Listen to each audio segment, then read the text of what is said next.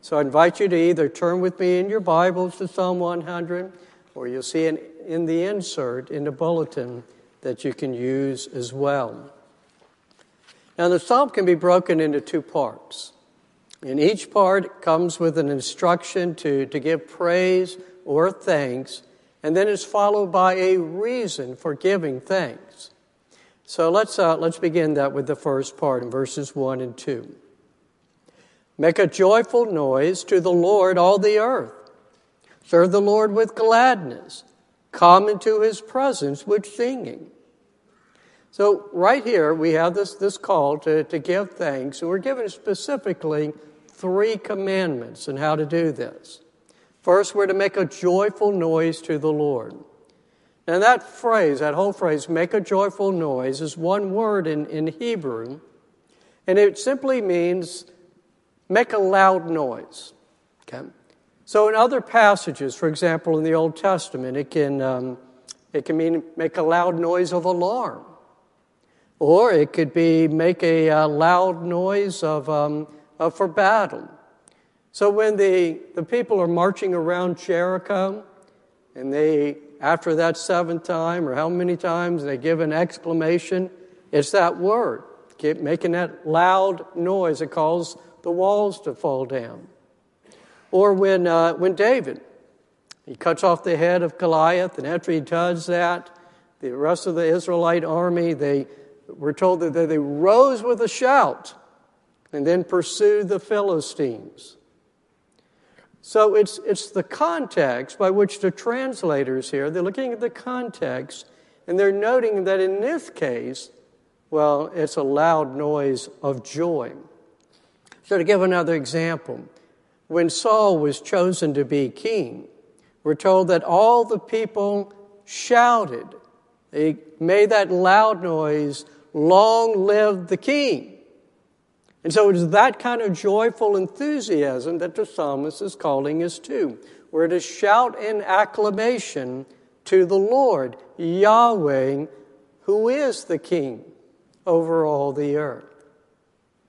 So the second thing we're told here is to serve the Lord with gladness. So our service to the Lord is to be marked with gladness, with, with joy. All service to the Lord is to be done out of a spirit that actually takes delight in that service because of whom is being served. There is no such thing as a Christian doing service to the Lord as a painful act of sacrifice to burden that they must carry. They may think they're doing that, but as far as God is concerned, no service is being rendered to him unless it is done in the spirit of joy. And then, thirdly, we're to come into his presence with singing. Come into his presence, that's what we're doing now. It's coming to worship. And worship also should be marked by joy. Now, the term here for, for singing is about, it's more about rejoicing. Half the time in the Old Testament, it's translated to sing. The other half, it's translated to make noise. But whatever instance it is, whether singing or making noise, it has to do with rejoicing. Now, what is it that we're so to be happy about? Well, it has to do primarily with our relationship with God. Look with me in verse 3. Know that the Lord, He is God. It, is He who made us, and we are His. We are His people and the sheep of His pasture. Now, you know by now, if you've been following along, whenever you see that Lord in capital letters, that's the Hebrew term for Yahweh, or what we used to know from the King James Version, Jehovah. He is the covenant God of Israel. Well, we're being told here that the covenant God of Israel is the only God. He is the creator of everyone. And so, for example, we're told in Isaiah chapter 45 For thus says the Lord, who created the heavens, he is God, who formed the earth and made it. He established it. He did not create it empty, He formed it to be inhabited. I am the Lord, Yahweh, and there is no other, and there is no other God besides me. A righteous God and a Savior, there is none besides me. Now, the psalmist's point here is not so much that the Lord is the only God, it, that is true, but his primary point is that we all we belong to him. It is he who made us, and we are his. Now, if you got your King James Version, it's going to read, and not we ourselves. That is, we did not make ourselves. Now, the difference of interpretation, it, it, it, lies on a Hebrew term, and really the only distinction is, has to do with some vowel points. And again, though, you look at the context. Most modern translations are going to have what we have here, that, that we are His. It makes more sense with the psalm. I mean, there's no atheist to debate with back in that time.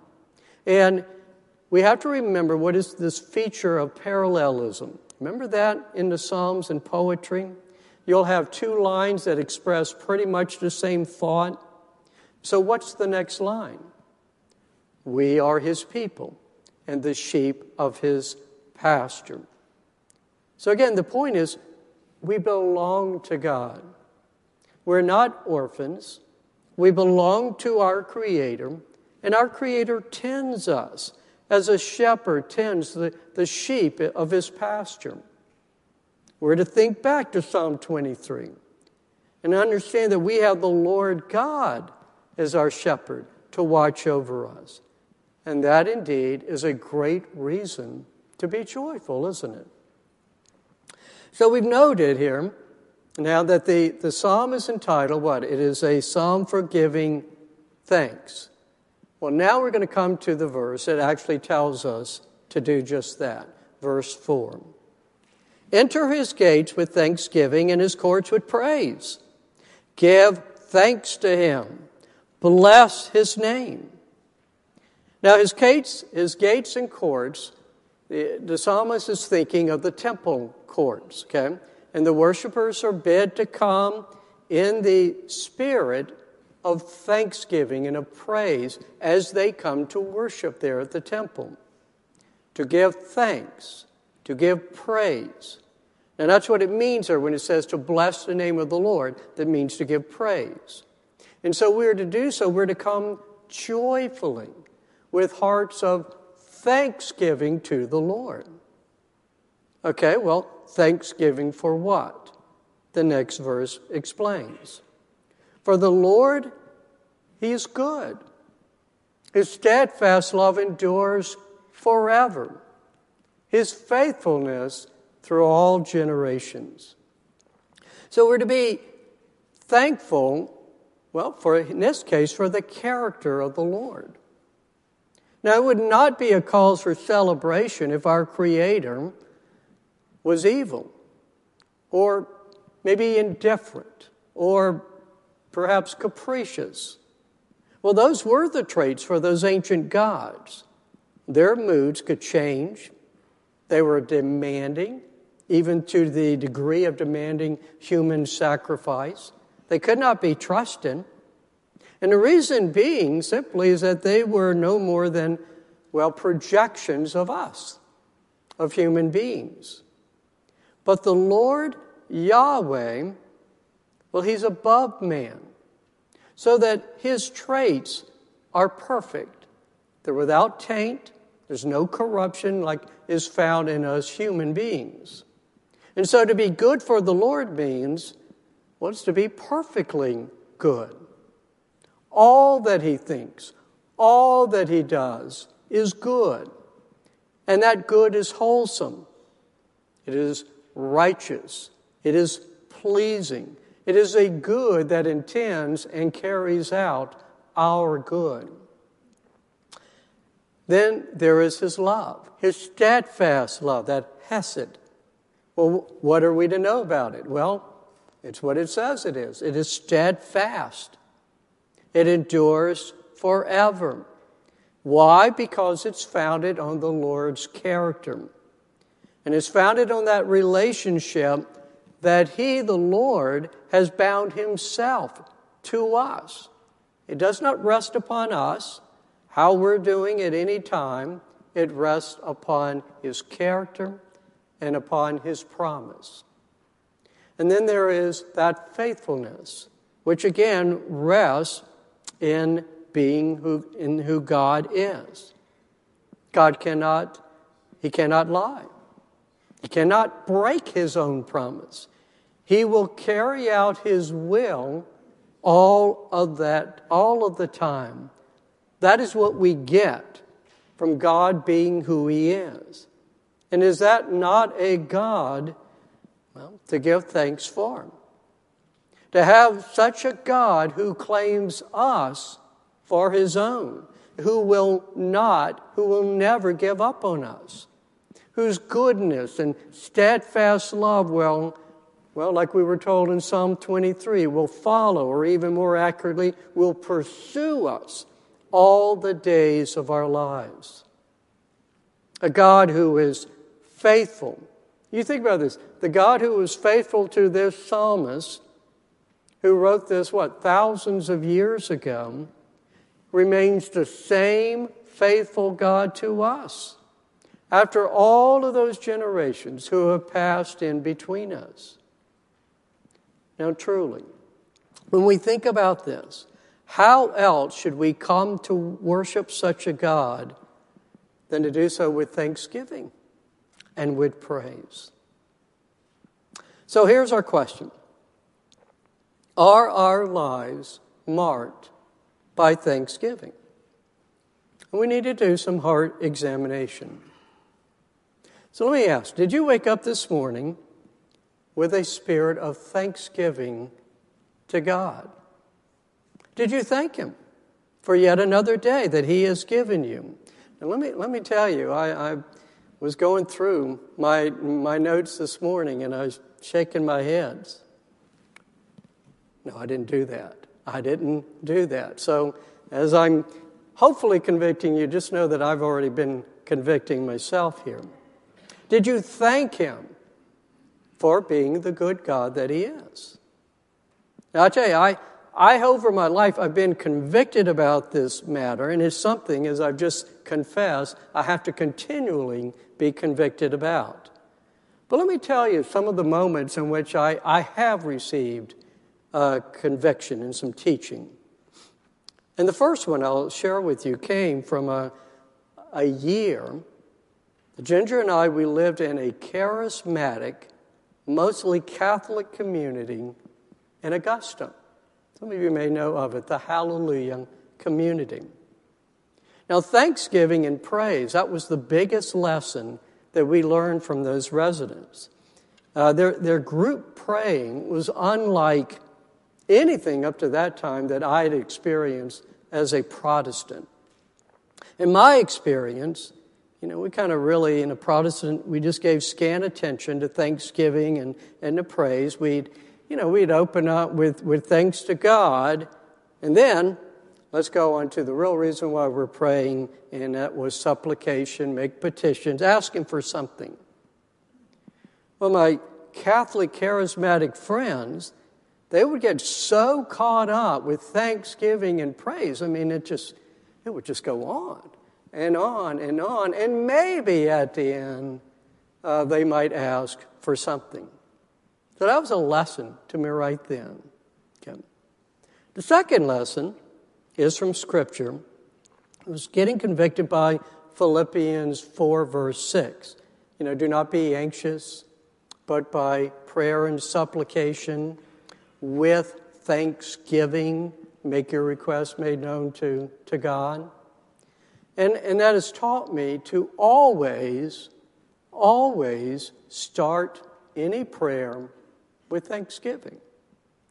Now, I hope you have noticed this when I have gone and I have I visit you, whether it's at a hospital or home, whatever, and you're, you're, you're asking for prayer and whatever it might be. I hope you've noticed I always start off with thankfulness. Whatever crisis you have been telling me about. I mean, the only time I would never do that is if you're in real, real crisis, and I, I immediately got to enter into that. But I, I'll start with thanksgiving. And then we'll go on. The third lesson that I learned, and I, I don't know where I, I learned this lesson, I can't remember when these things hit me, but I became convicted about my prayer at the mealtime. A typical prayer for me would go something like this Well, Lord, thank you for this food we're about to eat. Bless this food. And then, you know, make us more mindful. Um, may we be uh, more thankful. Make us, you know, whatever it is that we need to be. And there's, there's nothing, I want to make clear, there's nothing necessarily wrong with that prayer, but I began to ask myself, why don't I just give thanks? I mean, God has provided, here's the food, He's don't I just thank Him? Why do I have to keep adding? Why, why do I have to say, well, make me thankful, or just thank Him? That's why you know if you ask me to pray, it's going to be a short prayer because I'm not going to go into lots of other stuff as well. Now, fourth uh, conviction this was from a psalm that I had read. This is from Psalm 92. And I was reading this, it's verses 1 and 2. And this has influenced also my breakfast and my supper prayers. Let me read the verses. It is good to give thanks to the Lord, to sing praise to your name, O Most High, to declare your steadfast love in the morning and your faithfulness by night. And so at breakfast, I always thank the Lord for his steadfast love. At supper, I always thank him for his faithfulness. Now, it could have been better if I would, when I wake up in the morning, the first thing I think, but at least by breakfast time, I'm thinking of his steadfast love. Now, another conviction that I, I gained more about prayer and thanksgiving was in my own study of the, the doctrine of common grace. The more I, I studied this doctrine, the more I became convicted about thankfulness. Because what it taught me is, is to look around me. You know, look out there and, and see the birds out there, let's hear them singing, or the people that the Lord brings my way, and, and any of the experiences that I have just in, a, in common life. I mean, to drive across that lake every day and to realize God has given me that experience to take pleasure in, to be thankful for, to give Him praise for. I mean, just pay attention throughout the day. And again and again, you'll find yourself giving thanks to the Lord.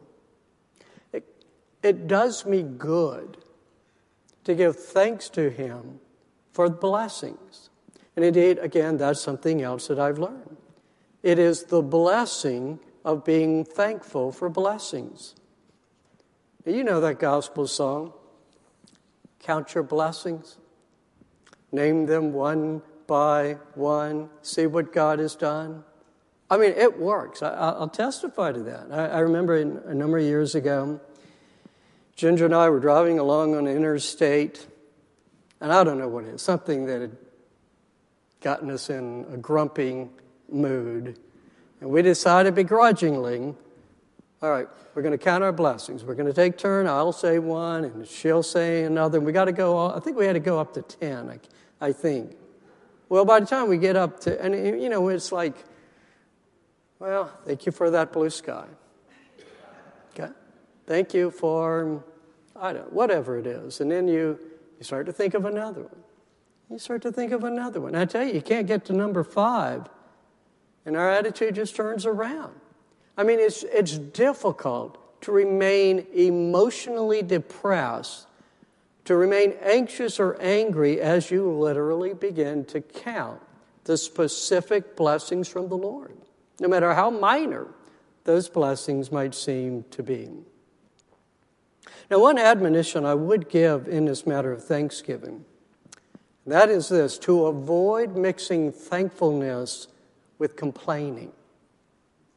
Let me give you an example. I like to, I'll go on YouTube and listen to my favorite singers and, and so on. You know, they'll have comments down there. And usually the comments are like, oh, this is great. Oh, I love this. Every now and then you get a comment of, oh boy, this, she's, she's so good. She is not like, and then starts naming or those other rotten artists or whatever, particularly the, the young ones and so on. It's all refreshing to have this. And then, and then people will respond to that and saying, yeah, you're right, you know, and that so and so can't compare.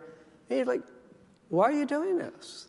You're not honoring that person. Just, just give thanks. And this is particularly true when we're giving thanks to the Lord, whatever it might be. Just thank Him. We don't have to say, yeah, this is so much better than that other, whatever it is. Why distract yourself from giving thanks to the God to, to going to something that you now end up complaining about? And so, can you do that today? When you leave this sanctuary, can, can you make it to the car?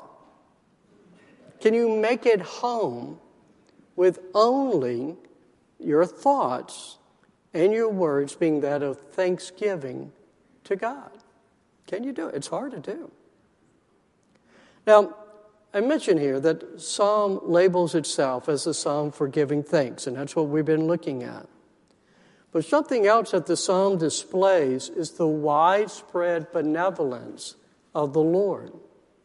Now remember, the Lord is the, the term, the Hebrew term for the covenant God of Israel. Okay? And, and when you look at this psalm in different phrases, it all leads you to be thinking about that. It's, it's covenant language. The covenant people of the Lord are known as the sheep of the Lord, such as in Psalm 23. This entering the gates and the courts of the Lord. The psalmist is thinking there of the, the temple, the courtyard there in Jerusalem.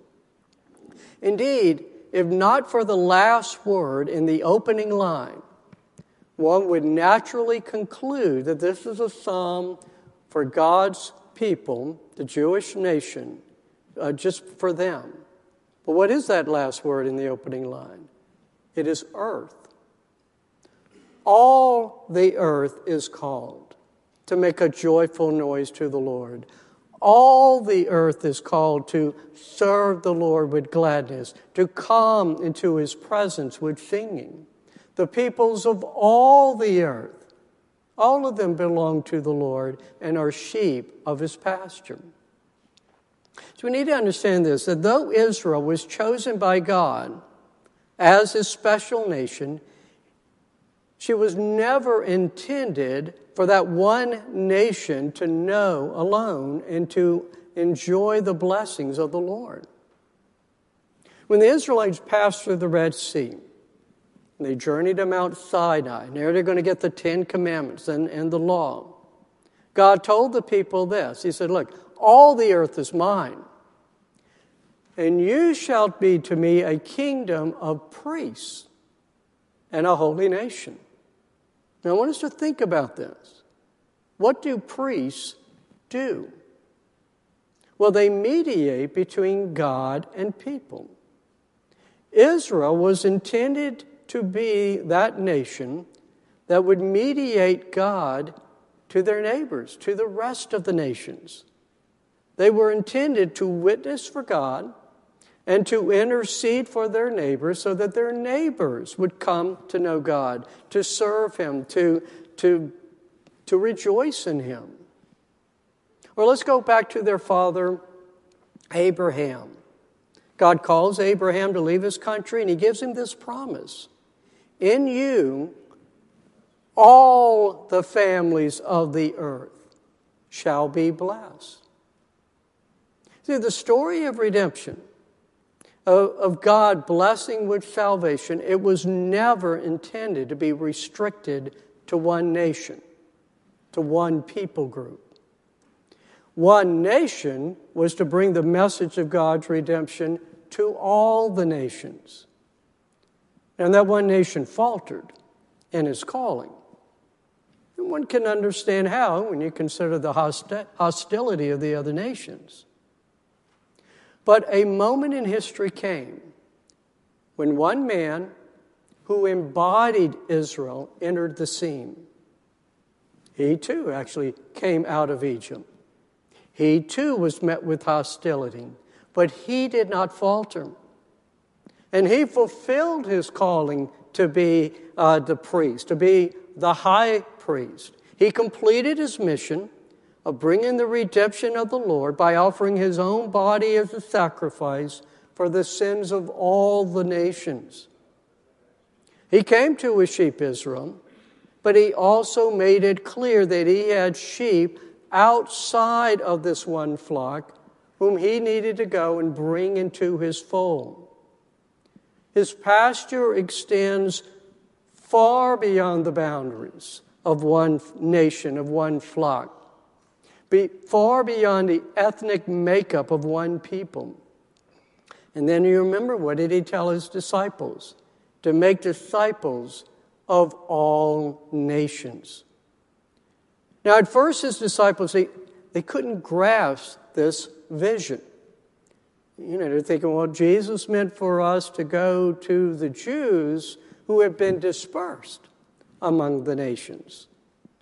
Well, when that idea was popped, they thought, well, okay, he means to include those who have made themselves like Jews first.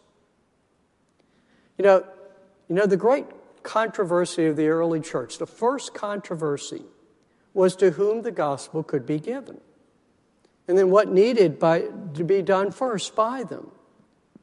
And they had to learn that the gospel was for everyone. And that the only condition was to turn in faith to Jesus Christ. You see, the joy of the gospel is that it is for everyone, and it is throughout the earth. The gospel is good news because there, is, there are no barriers to overcome. And this wondrous truth, it has continued to be manifested from the early days of the church on. It has gone from continent to continent, from nation to nation, from ethnic group to ethnic group. It has penetrated the strongholds of other religions. It has weathered the fiercest persecution. And why? How's it been able to do that? Because all who come to understand the gospel, who uh, receive this by faith alone, they're caught up in the joy of it. It's wonderful. It's wonderful news. I mean, no one turns to Jesus in sorrow. No one turns from salvation by works to uh, salvation by faith. They don't do that in fear. No one leaves in grief a worldview that points to a meaningless life and then to embrace the good news that they are loved with a steadfast love by, in Christ. No, that's, that's joy. No one sorrowfully gives up the, the idols that they have pursued that have proven to be vain to follow the God who has given his most precious Son to make them his precious children. The gospel is about joy. Joy is at the heart of the gospel. The joy of redemption, the joy of belonging, the joy of sharing a common faith and a family that is made up of people from every tongue and, and nation, from every background, from every history. That is why the call is made and the call is answered to make a joyful noise to the Lord, all the earth.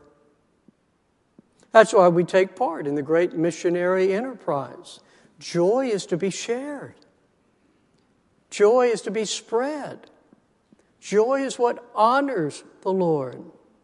What does the Lord want? He wants the people to do what?